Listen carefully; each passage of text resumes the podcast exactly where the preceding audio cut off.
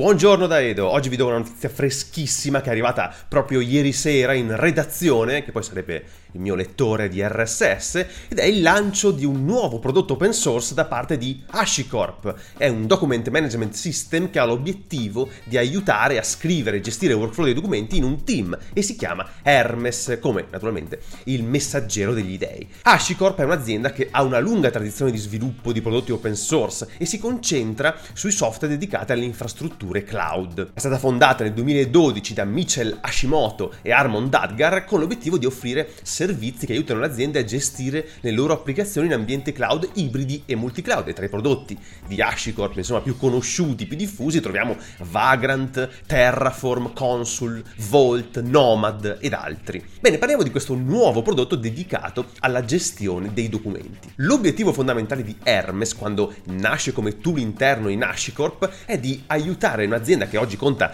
1500 dipendenti e soprattutto remote workers a scrivere documenti, fare le le review, approvare, fare ricerche e deprecare documenti obsoleti. E oggi questo tool è stato reso open source. Hermes supporta Google Workspace, quindi una volta loggati in Hermes un utente può creare le prime bozze di documenti usando Google Docs. A quel punto il documento può essere condiviso con i collaboratori e inviato per approvazione cosa che poi scatena una serie di notifiche via email. C'è anche una ricerca full text, cosa che si spera sia migliore della ricerca presente in Google Docs e Google Drive, che per qualche misterioso motivo solo gli eletti riescono ad usare in maniera efficiente, mentre noi comuni mortali rinunciamo a trovare qualsiasi cosa dopo che sparisce dalla colonna dei documenti recenti. Comunque l'ultimo stadio di un documento su Hermes è quello dell'obsolescenza, quindi un owner può deprecare il documento che rimarrà consultabile ma marchiato come obsoleto. Tra l'altro HashiCorp nel post ufficiale di annuncio di Hermes dice che il prodotto è stato lanciato internamente a giugno 2022 e oggi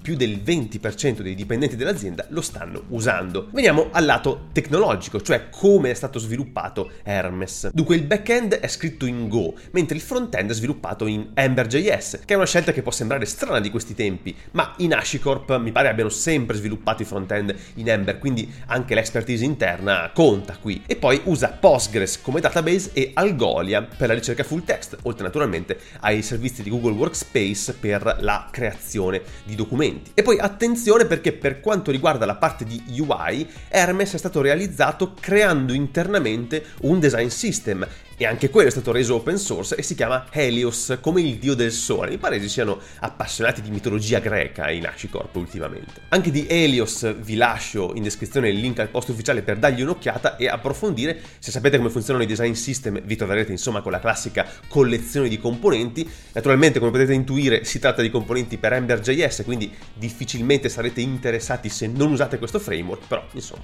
questo è. Quindi questo è tutto quello che volevo dire oggi, grazie per avermi seguito fin qui. Vi ricordo che oggi è uscito un nuovo episodio di Continuous Delivery, lo trovate su YouTube, su Spotify, sulle altre piattaforme di podcast. Abbiamo parlato di Google Cloud con due engineer di Google, quindi molto interessante. E niente, quindi noi ci sentiamo alla prossima.